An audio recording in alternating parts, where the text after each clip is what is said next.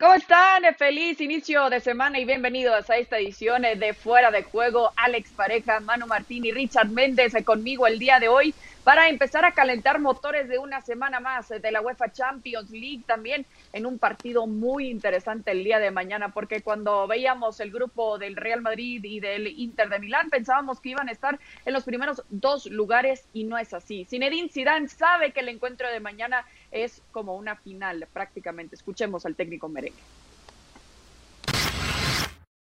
Nosotros tenemos una final mañana, es un partido, sabemos, eh, pero aquí cada día hay una final.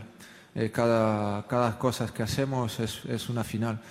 Cada partido que nos toca es una final. Eh, bueno, eso lo sabemos y nos vamos a, concentrar en lo que tenemos que hacer mañana nosotros, pero son tres puntos y, vamos, a, por ellos.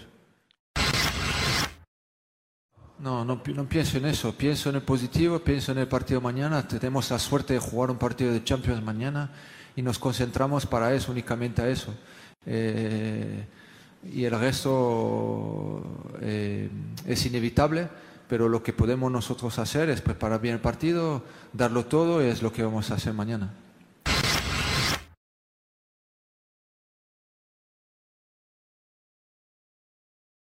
De Inter a su duelo de la fecha 3 de la Champions League. Los merengues han ganado cinco partidos en nueve disputados, siendo segundo lugar en la liga y último de grupo en la Champions League, mientras que los Nerazzurros solo tienen tres triunfos en la campaña ninguno aún en Europa y tampoco el Madrid también. Recordemos la derrota contra el Shakhtar el rescate que tuvieron contra el Mönchengladbach también empatándolo dos por dos prácticamente sobre la hora. Pero Manu eh, qué tan importante es este encuentro como ya lo describe Zinedine Zidane como una final sí para su equipo pero pensando quizás también en su trabajo como técnico ¿Qué tal? ¿Cómo estáis? Un gustazo estar entre amigos en el día de hoy es, una final como las que lleva jugando en, los últimos 3-4 partidos, desde aquellas dos derrotas consecutivas frente al Cádiz y luego frente al Shakhtar. El, clásico, más allá de los tres puntos, era una auténtica final. No se podía permitir ni Zidane ni el club eh, perder tres partidos seguidos y mucho menos el tercero en Barcelona. La final contra el Mönchengladbach lo era porque el haber perdido con el Shakhtar, si pierdes con el Mönchengladbach, con el que perdías 0-2 o 2-0 al descanso, te dejaba prácticamente ya de la fase final. Es más, durante aquel partido hubo mucho madridista pensando en que se podía ganar un título nuevo, que se llamaba Europa League, pero para eso había que quedar tercero. Todos son finales en, este Real Madrid que no ha empezado regular, pero son finales para muchos equipos. No hay más que mirar al Barcelona, al Paris Saint Germain, al Manchester United. Todos son auténticas finales. ¿Por qué? Pues porque esta temporada no ha habido pretemporada. Es una temporada rara, irregular. No hay tiempo para preparar los partidos, no hay tiempo ni para entrenar. Simplemente es jugar, jugar y jugar, como hacen, por ejemplo, en la NBA en, en la temporada regular. Y esto lo que supone es que según cómo llegues del anterior partido, así va a rendir tu equipo. Y eso me, hace ser optimista de cara a mañana con Zidane y con el Real Madrid, porque lo que vimos frente al Huesca fue un buen partido. No hay mucho que reprocharle a un equipo que eh, tiene tantos altibajos. Pero sí, como tú me preguntabas, eh, una derrota mañana podría ser muy trágica para la competición europea en el Real Madrid y podría marcar el futuro de muchos, incluido Zidane en el vestuario. Ok, sí, es interesante también, eh, reconociendo también las declaraciones que dijo eh, Rafa Barán, que sabe que quizás no han hecho un buen trabajo justamente con eh, Sergio Ramos, saben que defensivamente hablando tienen que mejorar. Alex, lo que dice Manu es interesante, ¿no? quizás juzgar al equipo desde su último encuentro, que fue contra un equipo que difícilmente podemos comparar ahora con el que se enfrenta como el Inter, el Huesca, que le metió 4 por 1, pero al menos hay destellos positivos para Sisu, como un gol de nueva cuenta de Eren Hazard que hace 392 días que no veíamos, ¿no? Uno no, el segundo, desde que viste la camiseta del Real Madrid. O sea que son, son eh, elementos que sí que son eh, para el optimismo, eh, brotes verdes. Yo ese, ese gol de Hazard, además de cómo se produce, ¿no? con, con un disparo desde fuera del área, que es algo de lo que adolecía el Real Madrid, porque si no era Modric, no lo probaba nadie desde, desde la media distancia, o Casemiro muchas veces también pero con, con menos eh, peligro obviamente que el belga. Los brotes verdes que vi es eso, el, el, despertar o el aviso de Hazard de que está allí y que en algún momento puede recordarnos al futbolista que era en el Chelsea, lo bien que se entiende y que se asocia con Benzema, sobre todo por ejemplo en el gol de, de Hazard, ves como Hazard está en el carril central y que eh, Benzema se ha tirado a la izquierda para dejarle que entre. Eh, había diferentes, diferentes puntos para el optimismo. El Madrid no dejó de tirar centros, porque sigue tirando centros y centros y centros, pero la gran diferencia es que esta vez ante, ante el Huesca sí que lo supo rematar o sí que lo supo volver a colocar dentro del área, eh, cosa que en los partidos anteriores no tenía. Pero también cuidado, eh, porque el Huesca eh, duró 40 minutos con el marcador a cero y es el Huesca, que es un, que es un equipo de los más flojos que hay ahora mismo en la primera división y tuvo también un par de opciones al contragolpe. Eh, es decir, que sí, el Madrid mejoró, me quedo sobre todo con eso, con la química que ya existía el año pasado, el entendimiento de Benzema con Hazard y cómo mima el francés al belga eh, en el campo, siempre está pendiente de él para moverse eh, en función de lo que hace el exfutbolista del Chelsea, muy parecido a lo que hacía con Cristiano Ronaldo, pero ojo, porque yo al Real Madrid lo sigo viendo vulnerable, sobre todo en los contragolpes, le cuesta muchísimo correr hacia atrás. Y Modric el otro día jugó contra el Huesca, pero ya no está para, para ser titular, yo creo que ese centro del campo clásico que Zidane se empeñaba en repetir sí o sí, el Casemiro, Cross, Modric, ya no está. Fede Valverde tiene que ser titular sí o sí en este equipo para darle consistencia, para darle piernas, para darle llegada también desde la banda derecha, pero sobre todo también para darle recorrido hacia atrás. Sí, exactamente. Y con tantos partidos seguidos, eh, Richard, también hemos visto rotaciones en todos los equipos tanto lo que juegan en liga, ahora lo que están jugando, ya sea en la Champions League o en la UEFA Europa League también, eh, pero ha mejorado al menos lo suficiente para ti el Real Madrid como para pensar que puede sacar ese resultado tan positivo, esos tres puntos mañana contra el Inter? A ver, yo creo que la verdadera mejoría está en recuperar un poco de la salud emotiva, porque eh, un equipo que sufre, como venía sufriendo el Madrid, que en casa encaja una derrota frente al Shakhtar Donetsk, que está perdiendo y sobre el final logra terminar empatando un partido frente al Borussia Mönchengladbach, te da a pensar un equipo que vive angustia cuando está en partidos que son importantes a nivel de competición europea. Eso frente al Huesca con la goleada en un partido donde ciertamente, como lo dice Alex, el Huesca tuvo también la pelota de ratitos, el Huesca fue capaz de, de estar muy cerca de vacunar al Real Madrid en acciones de contragolpe. Es decir, no es que es un dominio avasallante, es un rival muy débil, es un rival muy manso, al que el Real Madrid le gana y le gana bien, como debería ganarle. Pero esto más allá no deja otro síntoma diferente al de llegar con, con quizá una sonrisa, quizá con algo de alegría de poder jugar a algo distinto, de jugar sin sufrir, porque no fue capaz de sufrir frente al Huesca. Ahora, el, el Inter también llega en una situación similar es decir, es un equipo que eh, de pronto le lleva apenas un punto de diferencia al Real Madrid, porque hay que recordar que Inter ha empatado sus dos compromisos y el Inter seguramente va a tratar de jugar con aquella necesidad del Real Madrid de salir a imponerse y, tratar de marcar el camino en casa. El Real Madrid tiene algo muy complicado y es que ya en casa desaprovechó a uno de los rivales más débiles del grupo. Bueno, por lo menos así lo tenemos nosotros en teoría y después desaprovechó uno de los partidos que era ganable dentro del presupuesto de puntos que hace antes de arrancar la temporada, que era la visita a Mönchengladbach. Pues ahora hay que hacer valer la casa, es ante el más difícil del grupo, que es el Inter, y el Real Madrid no se puede permitir lujos. El único añadido, lo único que mejora el Real Madrid, definitivamente lo anímico. Pero yo creo, yo creo que, que, lo anímico no le da ya a este Real Madrid. ¿eh? Vamos, no, no le da, pero como, peor, como vivimos, como vivimos de momentos, tristeza, Richard, ¿no? Como vivimos de momentos se nos olvidan muchas cosas y yo es una cosa que mantengo en este Real Madrid. Vivimos de momentos, vivimos de momentos de eh, pierdes con el Shakhtar y eres lo peor y se está pensando en relevar a, a, a Zidane, pero ganas en el Camp Nou y ya eres aspirante a ganar la Champions, pero luego empatas a última hora y de mala manera con el Gladbach y eres otra vez la lo montaña peor, rusa. como luego ganas sí, sí. al Huesca por cuatro, vuelves a ser aspirante a ganarlo absolutamente todo y ahora llega el Inter. Eh, ya la motividad a mí no me vale y no me vale en una plantilla que no tiene eh, recambio. Eh, las Pero rotaciones que hace Zidane, que me parecen Manu, muy tempraneras, me estás pues las rotaciones se hacen cuando se está cansado, no para no cansarse. gente. Pero, pero Disculpa, escúchame, pero las rotaciones se hacen cuando estás cansado, no para cansarse. Eh, No, el motivar me al, estás al, confundiendo la al emotividad con está lo muy que bien, pensamos nosotros desde el si punto no de te vista da de la opinión, Alex. Me estás comparando si la no Claro, pero porque si no si le ganaste al. Barcelona en el clásico, ya el Madrid está para ser campeón de Europa. No, porque este Barcelona lo vemos donde está en la tabla. Entonces Sí, lo pero- estamos mezclando con la opinión de lo que significa la camiseta del Barcelona y no con la realidad del Barcelona. Bueno, el Barça ganó Sí. al- a la Juve y luego acaba empatando contra el Alavés. ¿Y quién es en la liga hoy? Pero parece que le falta ser realista, ¿no? Porque también eh, hablábamos también del Barça, pero también reconociendo que la Juve vive un momento complicado en la Serie A, como también lo está haciendo el Inter en este momento, en sexto lugar. Y Alex, tomando en cuenta que Conte no podrá contar con Romelu Lukaku mañana.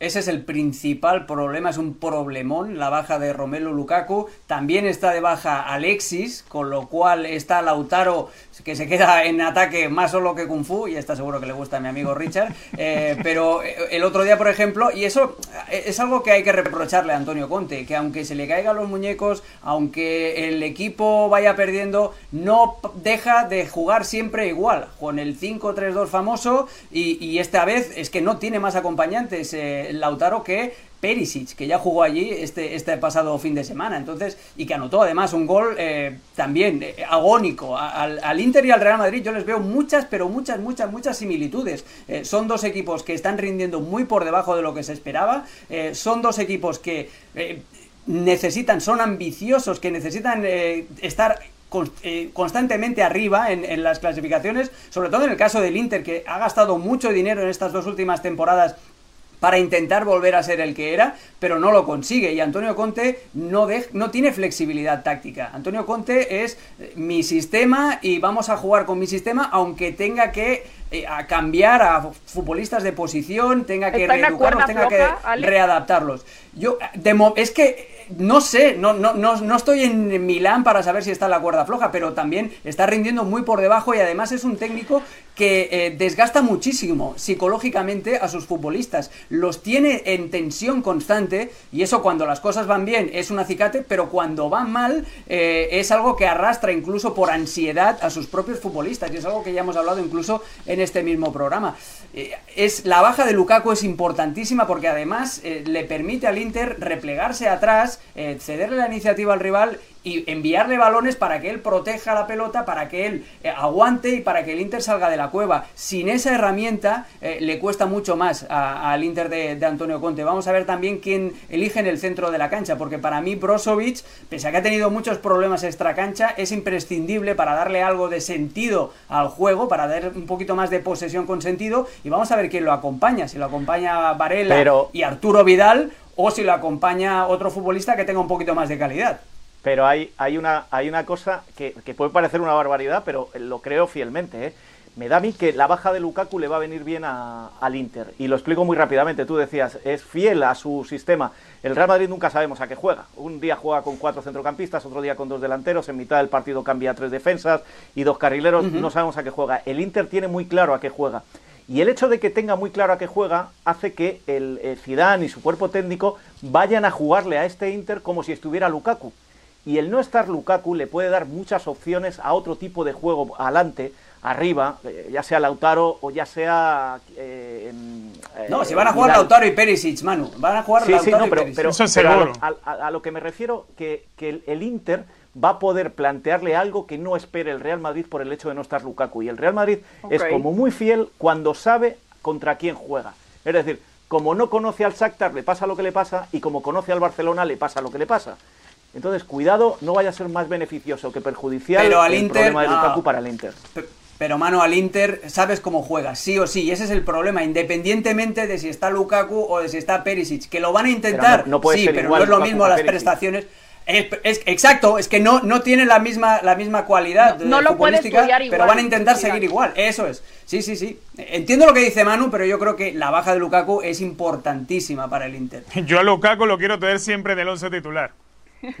Pero es que tú jugarías con 30, porque los quieres a todos. Eh, claro, claro. un delantero matón. Es que Richard es todo amor que ya se entiende perfectamente con Lautaro, pero tenemos que platicar también sobre un equipo que quizás también esperábamos un poco más en la Serie A, en la Champions, y estoy hablando del Atalanta, también un equipo tan contundente contra un Liverpool que vaya que ha sufrido en cuanto a las lesiones, pero Jürgen Klopp todavía está pudiendo sacar resultados, al menos en sus últimos encuentros, con la baja de Fabiño, con eh, poner a Phillips y a Joe Gómez, también experimentando un poco, tratando de recuperar eh, a estos elementos, pero eh, habría que hablar también del mérito que ha tenido Jürgen Klopp también, porque parece, Richard, que si estuviera otro técnico quizás sí se cae eh, el Liverpool, ¿o cómo ves?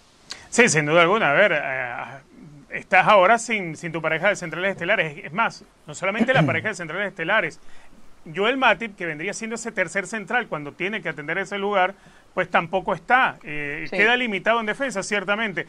Pero eh, la capacidad que tiene este equipo, además que de mitad de cancha hacia adelante prácticamente no ha cambiado eh, mucho, pues logra ser un equipo que se defiende ofendiendo al rival, atacando al rival, arrinconando. Lo pudimos ver lo que sucedió el fin de semana. un equipo que sufría en el juego aéreo defensivo, por ejemplo, en la jugada del gol, llega con ese mal rechazo que hace Gómez hacia el frente, precisamente un rechazo muy deficiente, pero que además de eso, de lleno adelante, el Liverpool logró someter a su rival y arrinconarlo. Y eso es lo que creo que puede suceder igualmente contra Atalanta.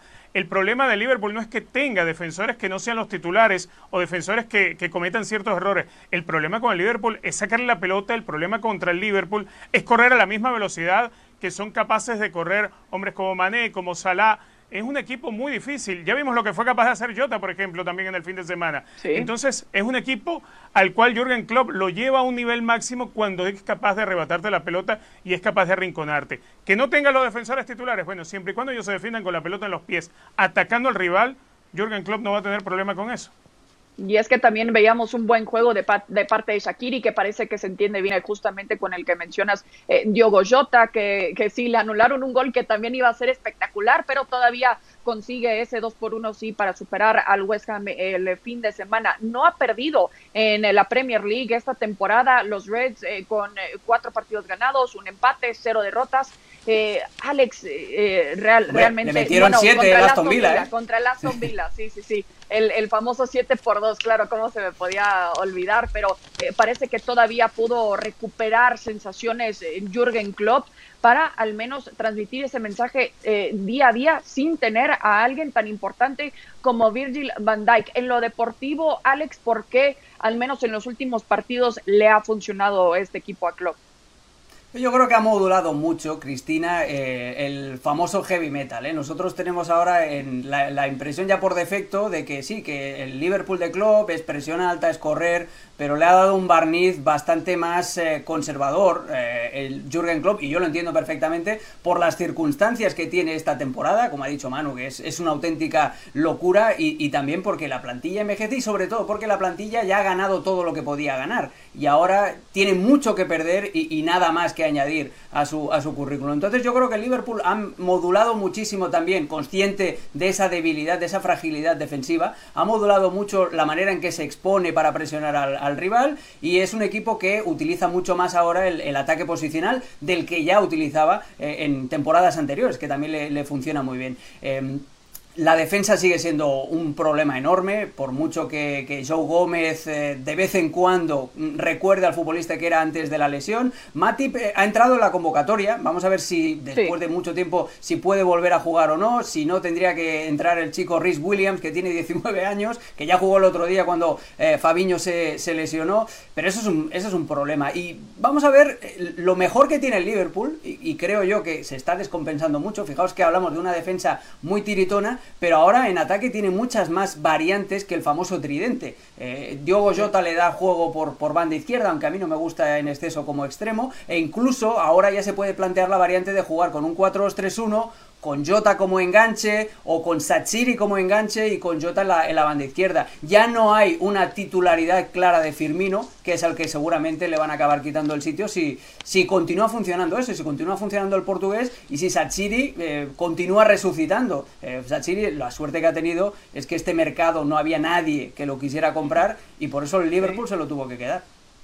Sí, pero la, misma, la misma suerte, y, cuando antes hablabas tú, Cristina, de, este Liverpool del Jurgen Club, a mí lo de Phillips me parece increíble. Hoy ha hecho unas declaraciones Jurgen Klopp diciendo, em, no es Messi, pero él y yo, eh, hablando de Phillips, somos más feos que Messi. Eh, es un tipo capaz de motivar, de gestionar, de hacer al jugador creerse grande y lo que está haciendo Phillips en un momento dificilísimo, porque todos coincidíamos que con, la lesión de Van Dijk y luego te llega encima la de Fabiño, parecía que, era la catástrofe y la hecatombe mayor que podía sufrir el Liverpool. Y en cuanto a resultados, de momento no se está notando. Y luego hay otro factor, ¿eh?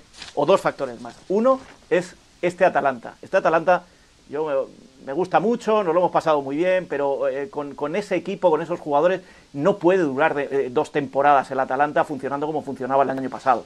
Esto por un lado y luego el grupo en el que está. El, Ajax ha viajado con 11 eh, positivos de coronavirus a Dinamarca para jugar mañana contra el equipo más débil del grupo. Los dos se van a quedar rezagados y al final da igual, Liverpool y Atalanta eh, irán para adelante en lo que Klopp y el Liverpool van recuperando lo de atrás, es decir, recuperando la defensa.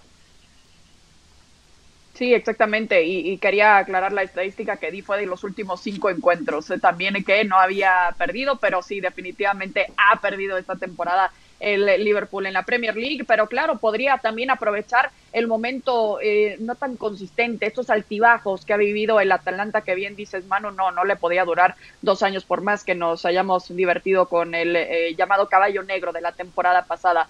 Tenemos que platicar también del Manchester City, un Pep Guardiola también que ha sufrido en cuanto eh, a las lesiones, intentando recuperar a Gabriel Jesús. También Sergio Agüero no podrá estar de nueva cuenta eh, para este encuentro el fin de semana. Tuvo que experimentar también justamente con Ferran Torres como centro delantero. Richard contra el Olympiacos. ¿Qué versión de los Citizens te esperas? Yo espero ver una muy parecida a la del fin de semana, un equipo con tenencia de pelota, un equipo fiel a lo que pretende siempre Pep Guardiola, apoyado mucho en lo que puede hacer Raheem Sterling, pero un equipo que necesita generar 7, 8, 10 situaciones de gol para poder meter una. Eso es lo que le está sucediendo hoy en día a este equipo del Manchester City. Ahí es donde lo sufre el 11 de Pep Guardiola. Pero no es un equipo frágil defensivamente. Quizás es un equipo que cae en algunas lagunas a la hora de definir. Es un equipo que a veces le sobra un pase dentro del área. Ahí es donde se le están acabando los, partidos a, a, Guardiola sin terminar de, reflejar aquella amplitud que de pronto uno empieza a ver en la cancha cuando ves un equipo que está de manera permanente atacando al arco rival. Hoy en día es un equipo de mitad de tabla en la Premier. Yo creo que eso va a cambiar también dentro de esta temporada loca, una temporada que necesita todavía ajustes, que mucho de lo que estamos viendo en las ligas va a variar. Y no creo que el Manchester City vaya a sufrir demasiado frente al Olympiacos, más allá de, todas las ganas y el coraje que le, le pueda poner el Olympiacos, yo sin duda alguna sigo viendo, más allá de las bajas, aunque no puedan recuperar a Gabriel Jesús, sigo viendo muy por encima al Manchester City para el partido de la Champions. Pero ¿nos da, da la sensación de que este Manchester City, más allá de, lo atípico de la temporada, más allá de las bajas, es un equipo triste, como si no llegase el mensaje de Guardiola sobre el terreno de juego. A mí me da la sensación de un equipo triste, como que que no llega el mensaje del entrenador o el entrenador ya no tiene más recursos, no voy a culpar solo a Guardiola, sino también los jugadores, lo que hay en cancha, que juegan un poco dejándose ir, tienen calidad y por eso van a intentar sacar el partido adelante y eso les ha costado las derrotas que les ha costado. Luego en Champions, lo de que siempre decimos, y lo he dicho hace un minuto, eh, los grupos son los grupos y, y los grandes acaban pasando adelante, jueguen alegres, jueguen tristes o jueguen como quieran jugar. Pero este Manchester City, más allá de los ajustes que dice Richard que necesita, que estoy de acuerdo, de la temporada típica, me temo que va a ser un año triste, triste en cuanto a juego, que no te apetece verlo, que hay otros equipos que a lo mejor son peores, están más abajo en la tabla y te apetece verlos más que a este City. Manu, ¿por qué? Pues por, lo mismo que decíamos antes, perdona Cristina, por lo mismo que decíamos antes del Liverpool. Eh, Guardiola sabe perfectamente que esta temporada es larguísima y una que, uno de los puntos de, identidad, no solamente del Manchester City de Guardiola, sino del Barça de Guardiola y del Bayern, era la presión pospérdida. Ahora eso no lo puedes hacer. No lo puedes hacer jugando, eh, eh, teniendo solo periodos de 48 horas de descanso y con jugadores que se te van cayendo por lesiones, por infecciones de COVID. Eh, hay que ser mucho más conservador y por eso ha perdido ese puntito de, de, eso de chispa que tenía el Manchester City. Es un equipo más triste, estoy totalmente de acuerdo con lo que, con lo que dice Manu. Y otra cosa también, cuando juega con, con, falso 9, como ahora con, con, Ferran Torres, fijaos la diferencia que te hay de un falso 9 entre el Barça de, de Messi con, con Guardiola Guardiola jugando de falso, o sea, jugando de falso 9 eh, Messi con Guardiola, en las bandas estaban eh, eh, Thierry Henry y Eto'o, que eran dos futbolistas que iban para adentro y que tenían gol. La diferencia con el Manchester City es que Sterling, que es un driblador, que el otro día dio un auténtico recital contra el Sheffield, lo pones delante del arco y te falla 9 mm, de cada 10. Y por el otro lado, Riyad Mahrez también. no tiene esa entrada, no tiene esa profundidad para aprovechar los huecos que pueda mover Ferran Torres. Eh, va a ser el City menos brillante de, los, de todas las temporadas que lleva, que lleva Guardiola. Y del Olympiacos, no, me, no, me esperaría, cuidado, eh, porque me espero el típico tiro en el pie del Manchester City en, la Champions. No llegó en las primeras jornadas. ¿Quién te dice que esta, en la tercera fecha, es cuando llega ese, ese revolcón que siempre sufre el Manchester City? No solamente en las eliminatorias, sino también en fase de grupos. Uy, pero, pero en fase de grupo, además que a mí lo que me sorprende eh, es, estamos hablando de un equipo que ciertamente es triste, pero que además eh, esa tristeza no debería estar picándole al Manchester City cuando es uno de los equipos que tiene mejor fondo de armario más allá de las lesiones que pueda tener. Es uno de los equipos que más plata ha gastado en los últimos años. Yo creo que es una cuestión de preparación ¿eh? y, de, y de pretemporada. Dice, dice Fabio Capello que, que, lo importante no es estar ahora líder o estar en fase de ascenso como el mejor equipo del mundo, el Sporting, que no lo quería decir la producción, pero lo digo yo. El, el, lo importante es estar en primavera, es estar en, en abril ahí arriba. Bueno, dicho esto, yo creo que este tipo de entrenador, Guardiola, Klopp, entrenadores que saben jugar más allá de lo que se ve en el terreno de juego, eh, van a hacer equipos de una manera muy inteligente para que en ese momento estén al 100% y sea cuando se esté decidiendo todo. Por lo tanto, yo no descarto ni a una Juve en crisis, ni a un Paris Saint-Germain que no tampoco sabe por dónde se anda ahora en Champions, ni a un Barcelona que está muy abajo, ni a, ni a un City. Cuidado, que esto va a ser muy largo, la temporada es muy rara si la terminamos, ¿eh? que ese es otro tema. Que yo también tengo dudas de si esta temporada se va a terminar en condiciones calla, calla, más o menos. Por favor.